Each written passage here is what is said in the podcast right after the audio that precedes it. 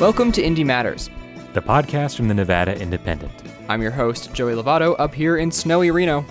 And I'm reporter and producer Jacob Solis, down in Las Vegas.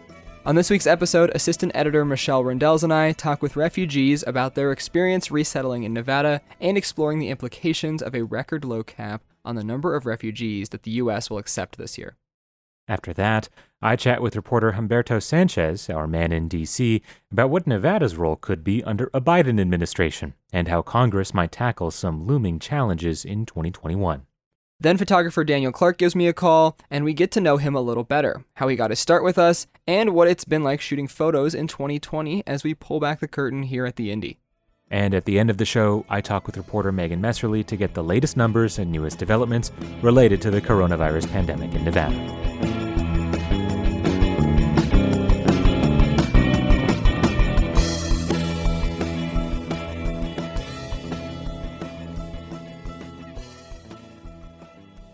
Thirty-year-old Samim Hashmi, his wife, and two young children recently moved into a sleek new apartment in Sparks, so new that some of the other buildings in the complex are still under construction.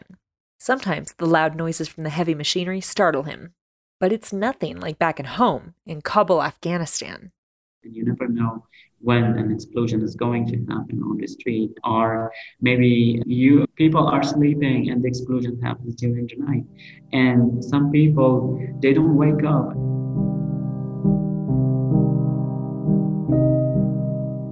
The Hashmi family arrived in Northern Nevada 2 months ago on a special immigrant visa, which is granted to certain people who have worked for the U.S. government for at least 2 years. But the Trump administration recently capped the number of refugees allowed in the country to a record low of 15,000 people this fiscal year. By contrast, the refugee cap was 110,000 in the last year of the Obama administration. The change means opportunities for people from war-torn countries to begin anew in the U.S. are becoming fewer and further between. It is much worse than what you are the war hears from the media. Innocent people are being killed and kidnapped by many different terrorist groups every day. Poverty rate is much higher in the country. So for Afghans in Afghanistan, they just live to survive. They don't live to live their lives or enjoy their lives. And it took me 9 years of my life to get out of the war zone and start a new life in peace. However, I still have my parents and beloved ones left in Kabul.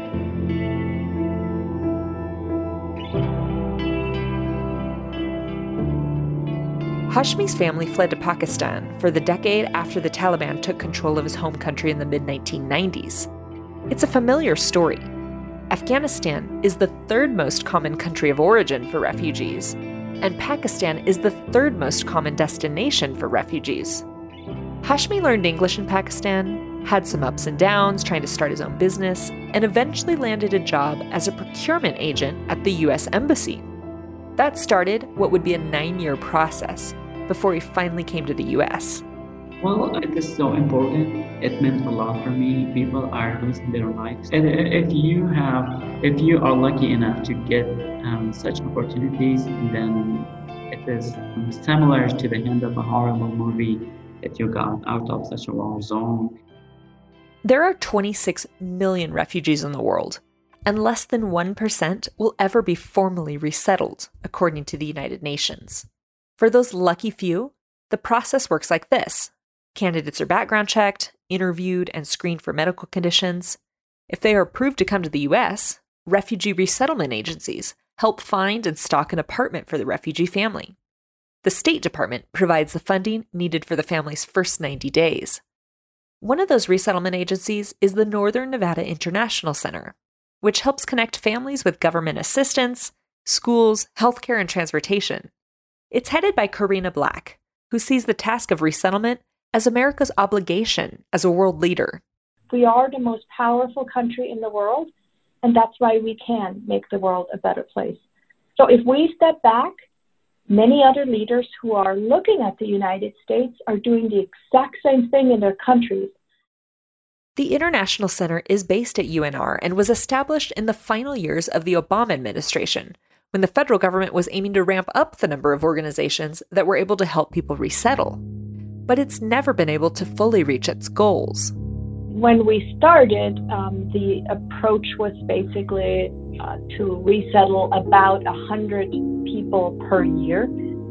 And in the last 4 years, we have never been able to reach that goal. We got close, I want to say in 2017 or 2018, we resettled about 80 people. But on average, it's been between 60, around 60. And so this last year, of course, it was even lower because of COVID. There was a moratorium on refugees entering the country from about mid-March to July, and then it opened up again. The election of Joe Biden could take the country's refugee resettlement policies in a new direction. Biden reiterated this month that he wants to raise the refugee cap to 125,000 people a year.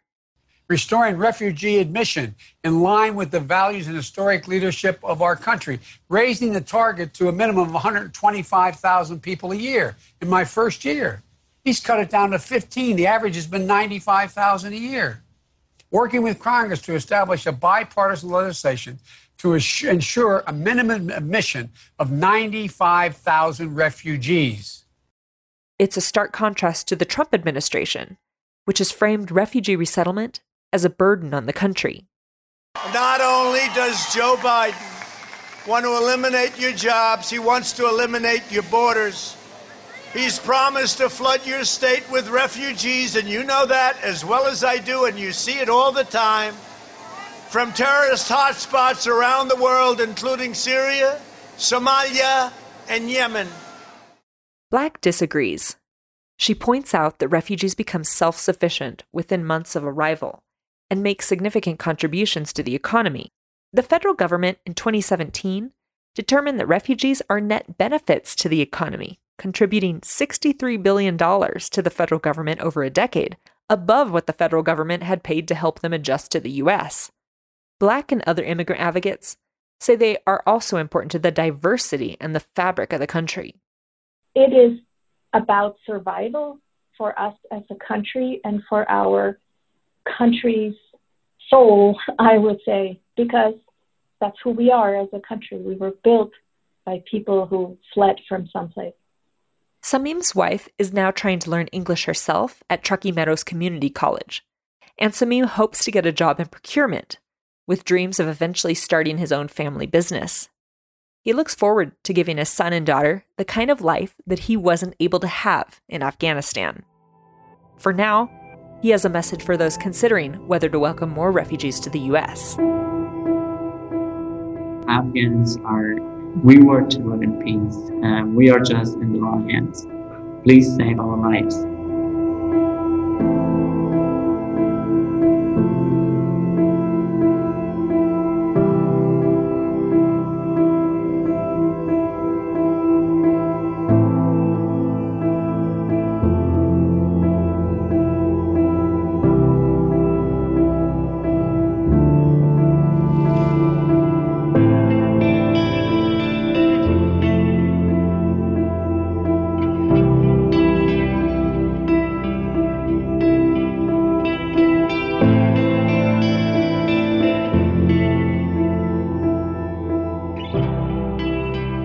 This piece was reported and produced by Michelle Rindels and myself, Joey Lovato. If you want to read more about this and other similar topics, you can find those stories on our website, thenevadaindependent.com.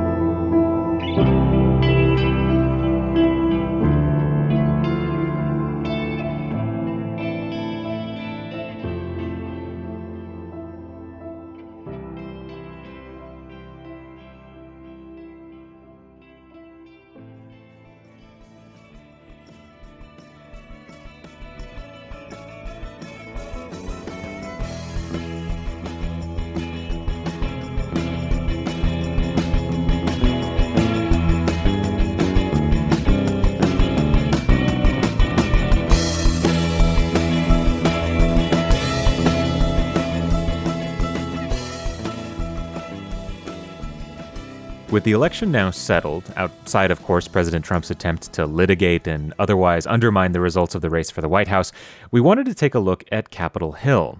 Joe Biden administration will have dozens of spinning plates to tackle on day one, and a divided Congress is among them, or most likely.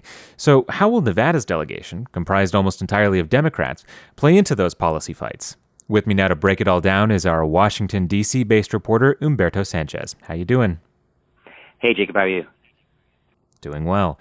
So I think what's on everyone's mind is the coronavirus still, and what Congress's role in coronavirus relief is going to look like next year. Has there been any sense about what relief might be coming, what stimulus looks like, what the arguments are being made on both sides right now as we're in this sort of weird transition period? Yeah, that's right. So basically nothing was clarified from the election. Before the election, we had the Democrats wanting a bigger bill, looking at $2.2 trillion, the Republicans wanting a smaller bill. And then the election came along and people thought perhaps that would give some clarity or some capital to political capital to one side or the other, but nothing's changed. They've just come back to their same positions. You see the Democrats again pushing for a $2.2 trillion bill, if not more, and House and Senate Republicans talking about roughly $500 billion. And, all of the and this is a top priority for all of the members of the delegation. Mark Amodei and Susie Lee, for example, were a part of a group of moderates that helped jumpstart talks in September. There haven't been any talks actually since the election. So we don't know what's going to happen. It doesn't look well. It doesn't look good for any kind of COVID relief at the moment. But at the very least, it's going to be less than the 2.2 that the Democrats want. So you probably are going to see Democrats and the delegation pushing for another bite at the apple, even if they do something before the end of the year, which again is not too likely. And one of the sticking points with all this has been the money for state and local governments. The Democrats have wanted to include this in their plans for a long time now, going back to, post-CARES Act. And obviously the Republicans, and especially Senate Republicans, have rejected outright any state and local money. Is that still a sticking point? Are Republicans still drawing a hard line in the sand over giving these governments extra money from the federal government? That's absolutely right. That remains a sticking point. The top line is the biggest sticking point, right? Because if you can't figure out how much money you want, you're not going to get an agreement. But right below that is state and local governments, because if you don't know how you're going to distribute money that you agreed on, then there's no deal as well. So, that remains a big issue. Senate Majority Leader Mitch McConnell, the Republican leader in the Senate, said this week that the problem with state and local governments is that their revenues have been going up. There's been an increase in the economy, or a boost in the economy over recent months. That's partly because of how devastated things were from measures taken to rein in the virus. So, but things are on the uptick, and Republicans are using that as an argument to say, we really don't need to take care of state and local governments at the moment. And so if a deal is struck, it's hard to say whether that'll be included or not. If it's not included, look for Democrats to come back at that next year under the President Biden administration. I'm also curious, another sticking point when we talk about stimulus and receiving money has been the ongoing unemployment benefits and basically these measures aimed at people who might be out of work because, like you mentioned, these strict virus control measures. With this, again, we're in this weird zone where there are promising vaccine candidates that are likely going to be available soon. What soon means, we don't actually know. And so has there been any movement at all when it comes to the personal relief, giving individuals any kind of money or financial benefits? That is one place where there is an agreement that there's a need, but again, there's a discrepancy over how much. Up until August, people were getting an extra $600, people who were claiming unemployment insurance in their checks. That expired. And right now there's an argument over whether to bring that back. The Democrats want to reinstitute the $600. Republicans would only like to see maybe as much as $200. And you hear people like Mark Amodei making an argument that you know, that if you're making more in unemployment than you are at your current job, that's a disincentive to come back to work. And that was the case in certain circumstances. However, now it's not the case because no one's getting that boost anymore. But we still have high unemployment. I don't know if you saw, Nevada reported an unemployment rate of 12% in October, and that's down from 12.5% in September. But it's still twice the national rate of 6.9%. So it's interesting, and because of that fact, you know, that Nevada was hit so hard, particularly because it has such a tourism and entertainment-based economy. So I think next year, irrespective of what happens, you look for legislation, especially coming out of this delegation, to help jumpstart tourism and hospitality sectors of the economy. I think that's going to be a high priority for folks next year in our neck of the woods. So I guess last, I'm curious about the budget. The budget is always a huge issue in Congress. Yearly fights, always threats to shut down the government. It is part and parcel of the experience of just looking at Congress as a body at this point. And I think that's still true now. We're looking now at Republicans who are returning to being hawks on the deficit, looking at a Democratic president and already being critical of even potential spending that hasn't quite happened yet. Is there a sense from either the Nevada delegation or Congress at large over what the budget fights are going to be, even outside what we've already seen with the stimulus? There seems to be more of a consensus on doing something. So right now, the lay of the land is they have till December 11th to either pass what's called an omnibus appropriations bill, which will package together all 12 annual appropriations bills, or pass some kind of a stopgap short-term measure. So we'll see what is done there. Right now, the momentum is to try to get an omnibus bill done. It's always better to finish the year's work in one year. But we'll see if they can do that. It wouldn't be for the first time that they would have to punt into the next fiscal year to try to, I guess we're already in the next fiscal year, but into the next calendar year to try to get done the previous fiscal year's work. So we'll be watching that for that. Representative Amodei is also on the Appropriations Committee, and he'll be involved in those talks. He's our only appropriator, actually. But he won't be there for these next 2 weeks just because he's quarantining now after being at that event in Reno with Governor Sisolak, who tested positive last week for coronavirus. He's since taken a COVID test, and he's negative, but he's just being extra cautious by staying home these couple weeks. So we're already, more than halfway through November. We're coming up on December. How much time is there left for Congress to get all this stuff done before they leave for the end of the year? I think that the soft deadline is really Christmas. We've been here through Christmas before, but I think that there's going to be a desire to try to get back soon after December 11th. That the deadline for them to pass another budget, and it also depends on whether President Trump concedes the election. I think that's going to be a operative issue for them to whether they stay around or not, because I think that it kind of colors all the legislation that's got to happen between now and then. So it's anybody's guess, really. I would say either shortly in that week between the 11th and Christmas would be, I think, the time that they'll wrap it up. Well, lots to keep an eye on. If you want to read more about what's happening on Capitol Hill, you can read Humberto's weekly stories, the DC Download, and you can follow more of his reporting on thenevadaindependent.com. Humberto, thanks so much. Thank you.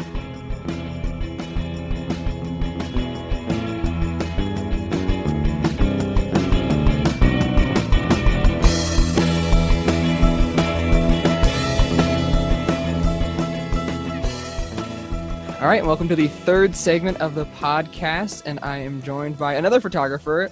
This week, we are joined by photographer Daniel Clark down in Las Vegas. Daniel, you've been shooting photos for us for a few years now. How's it going? Doing pretty good. Been there since day 2 or 3 or one of those days. Yeah, early. You're one of our first photographers that we used. And can you kind of just explain to me, how you ended up working with us? Mostly it was harassment.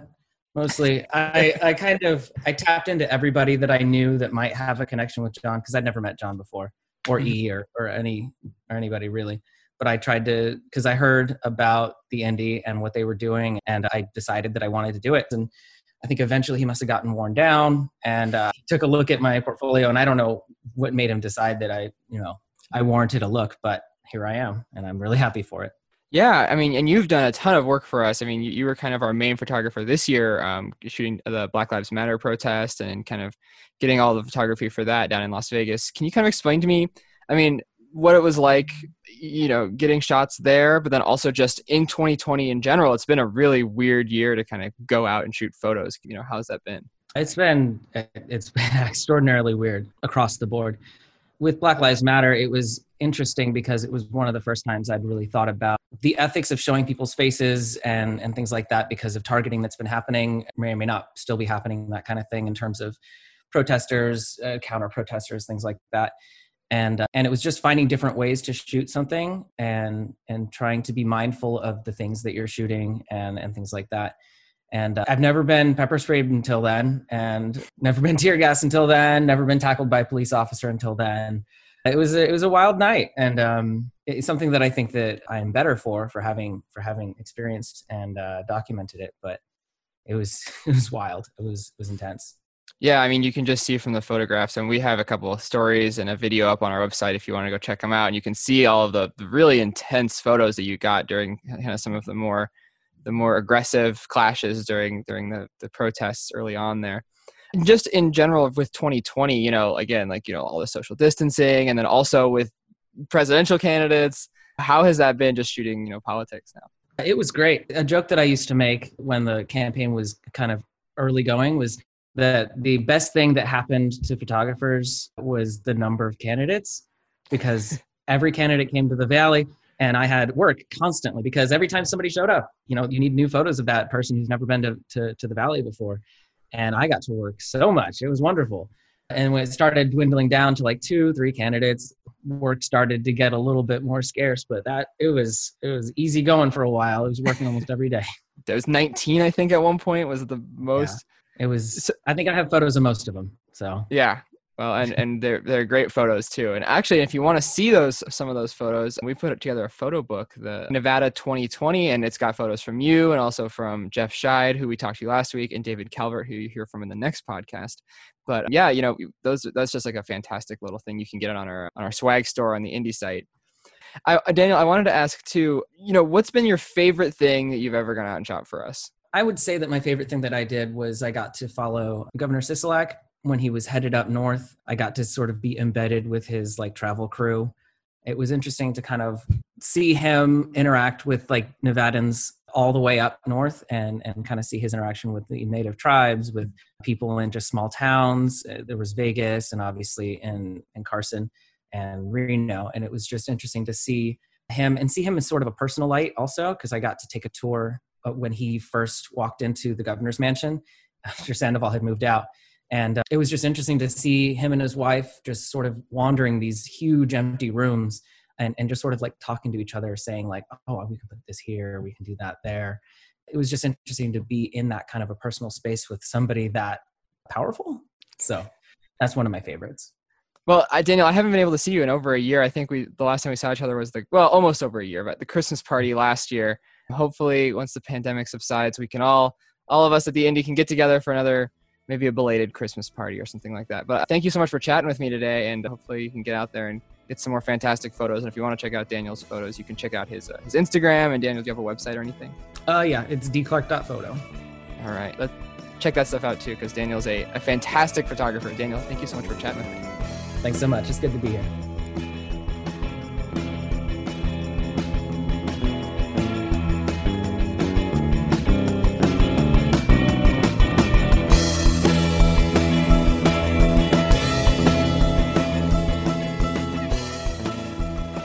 And now we want to take a minute to dive a little deeper into the context of the coronavirus in Nevada. To help us do that, as always, is Nevada Independent healthcare reporter Megan Messerly. Megan, thanks for being here. Happy to be here. All right, Megan, so before we get into anything else, we're going to start with the numbers. Noting that we're recording at 10 a.m. on Friday, November 20th, what can you tell us about the data? Right. So we're sitting just a little bit above 130,000 cases statewide. We haven't quite reached 2,000 deaths yet. We're at 1,959 deaths as of this morning. And, you know, as our listeners know, we're still tracking recoveries as well. So we're about 106,000 recoveries. And just to give you a sense of the scope of that, in terms of case numbers, that means 1 out of every 24 Nevadans has tested positive for COVID-19. It's worth noting that we know, especially at the beginning of the pandemic, there were a lot of cases that we, you know, might have missed because we weren't testing as widely. Even still, not everyone gets tested for COVID. So that's just out of people who have actually gone and gotten a positive confirmed COVID test.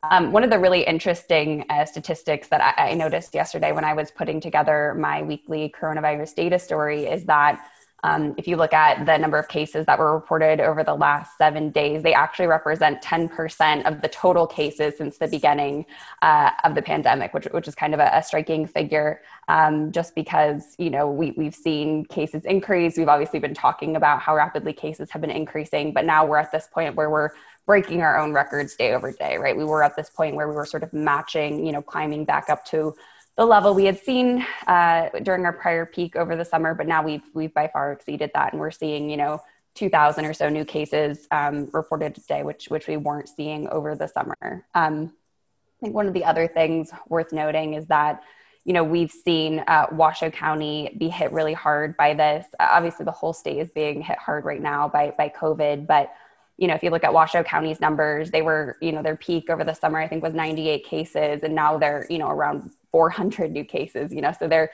you know, it's quadruple the height from the summer. And Clark County had experienced this really big peak over the summer. And now they finally climbed back up and surpassed their summer peak. But in a lot of counties, it's more like what you're seeing in Washoe County, where you're having these really big peaks. You know, Carson City has seen a really big peak. A lot of that's attributed to, you know, an outbreak at Warm Springs Correctional Center, but, you know, they have community spread as well. You've seen peaks like that in Elko. So we are really seeing sort of these record, you know, case numbers week after week at this point. And it's worth mentioning that we're seeing this reflected in our hospitalization data as well.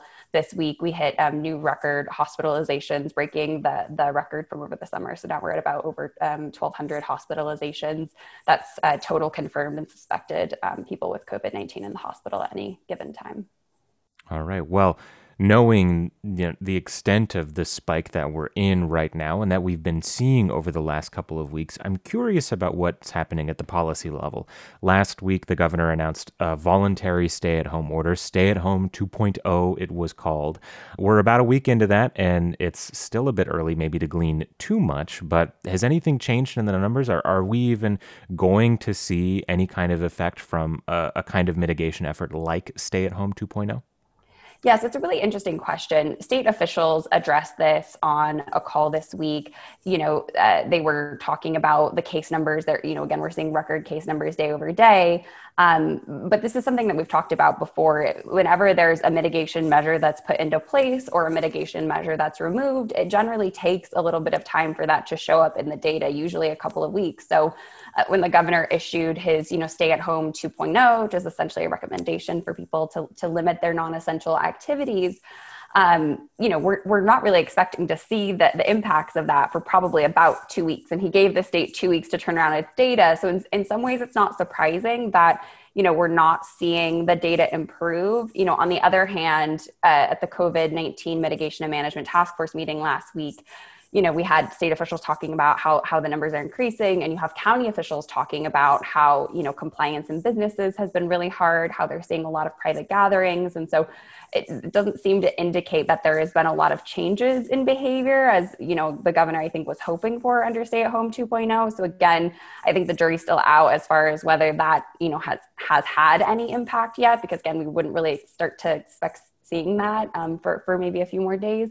You know, on the other hand, the clock is ticking down, and the governor, you know, is given the state until Tuesday to turn around its data, and we have not seen that yet.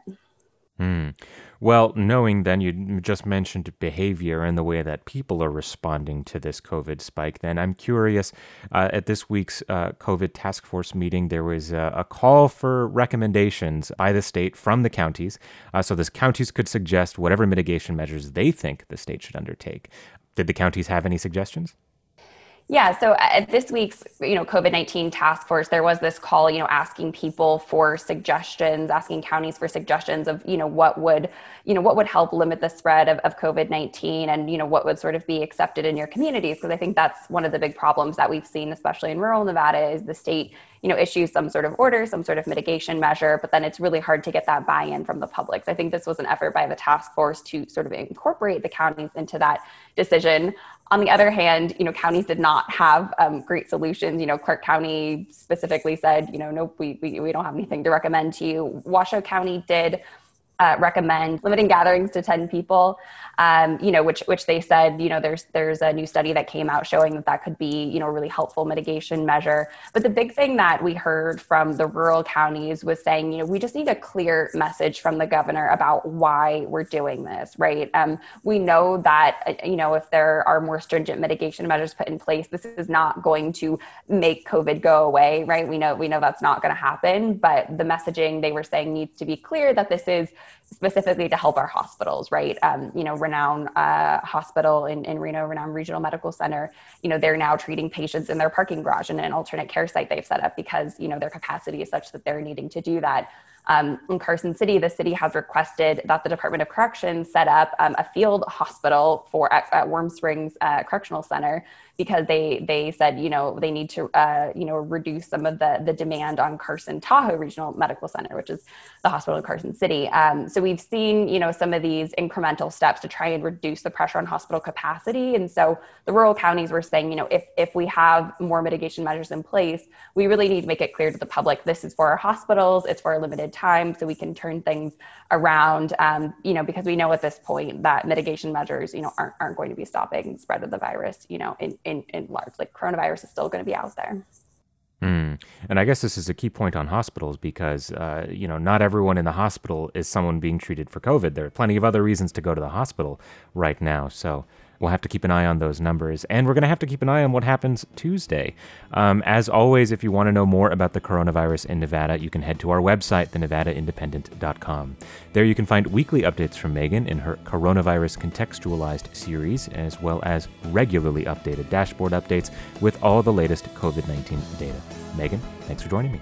Happy to be here.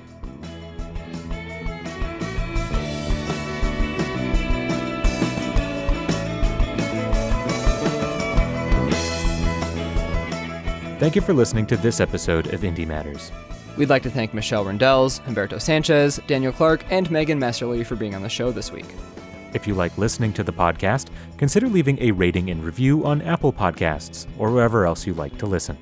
Do you have thoughts about the podcast? Let us know by emailing me at joey@thenevadaindependent.com or jacob@thenevadaindependent.com. Our theme song was written and performed by Reno band People with Bodies. If you want to hear more of their music, you can find it on Spotify and Bandcamp. Additional music this week from Lance Conrad and Storyblocks. Thank you for listening to Indie Matters. I'm your host, Joey Lovato. And I'm reporter and producer Jacob Solis. And we'll talk to you next week.